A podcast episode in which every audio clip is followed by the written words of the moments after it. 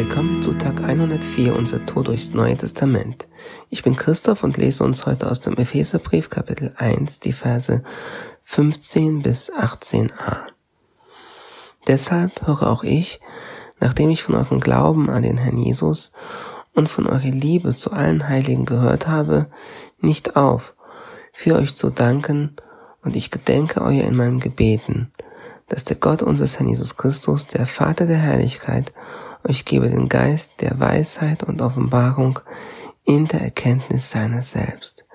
Er erleuchte die Augen eures Herzens.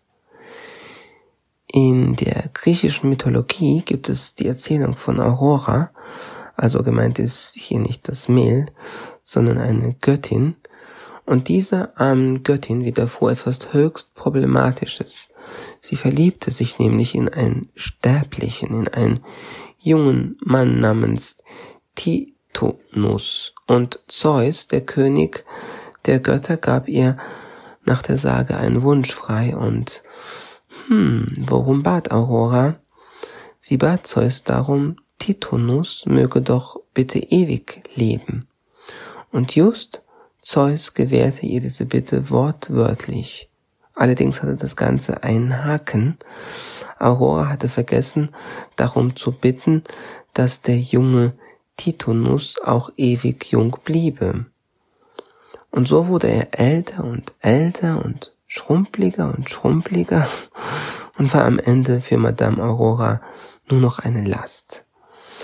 Der Fall Aurora zeigt, wie gefährlich es werden kann, wenn man wortwörtlich bekommt, worum man bittet.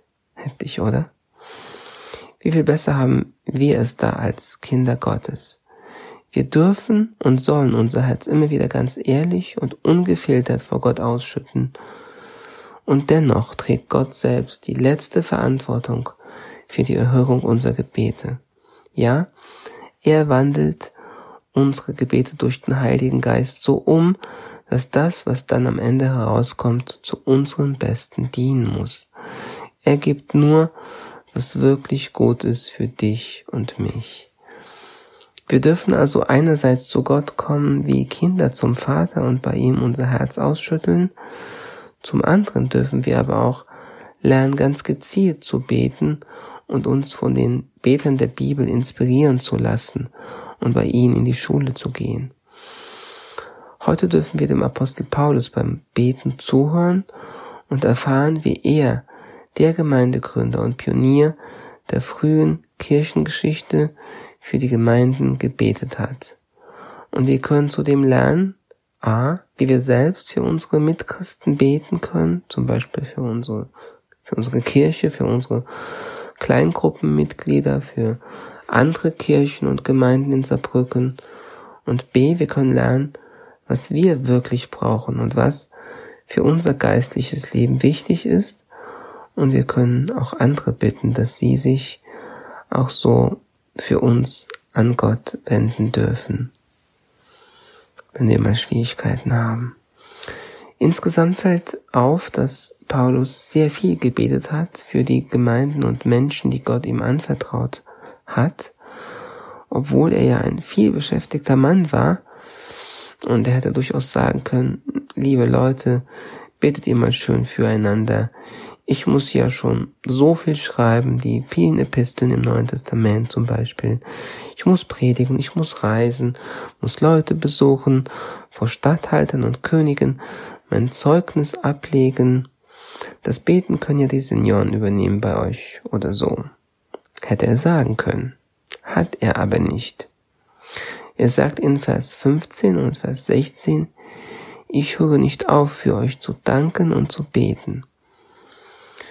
Und das fordert mich ungemein heraus. Gebet ist immer noch etwas, immer wieder sehr angefochtenes in meinem Leben und etwas, das irgendwie als, als erste geistliche Disziplin leidet und Schaden nimmt, sobald ich etwas busy bin.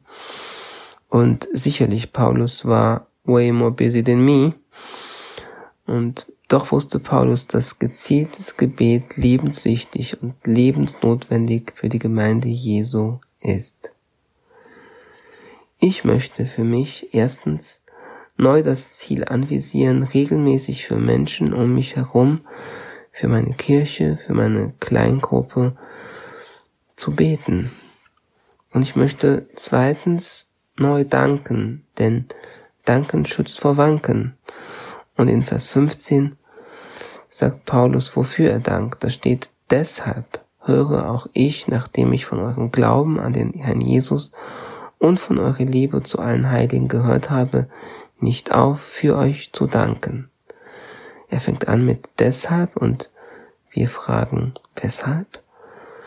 Was bedeutet deshalb am Anfang von Vers 15? Es bedeutet all das, was in den 14 Versen davor stand. Da steht etwas über den Reichtum der Christen drin. Wie sehr hat Gott uns beschenkt mit einem unglaublichen Reichtum. Er hat euch erwählt, sagt Paulus. Er hat euch erlöst und vergeben.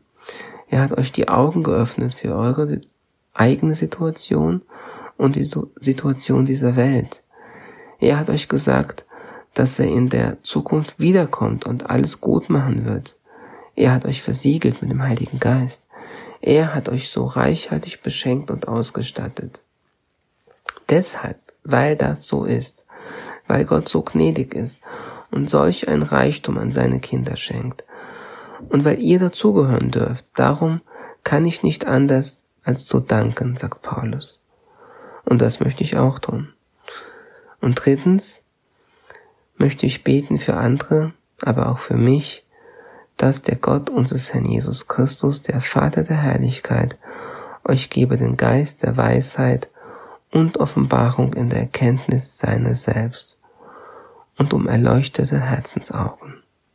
Kurz gesagt, dass wir Gott mehr und tiefer kennenlernen.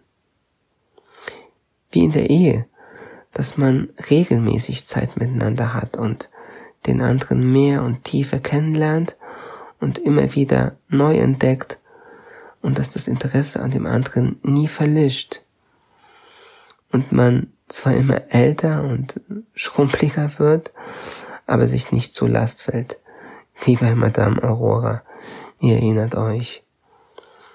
Wie in der Ehe, so verhält es sich auch im Glauben, dass unsere Beziehung mit Jesus immer älter, aber dafür immer lebendiger wird und dass wir ihm dadurch immer ähnlicher werden. Das möchte ich heute mir und euch als Herausforderung und so eine Art Take-Home mitgeben. Danke für all das, was Jesus dir bereits geschenkt hat und bete dieses Gebet von Paulus für andere als auch für dich und sei dadurch gesegnet und ein Segen. Bye bye.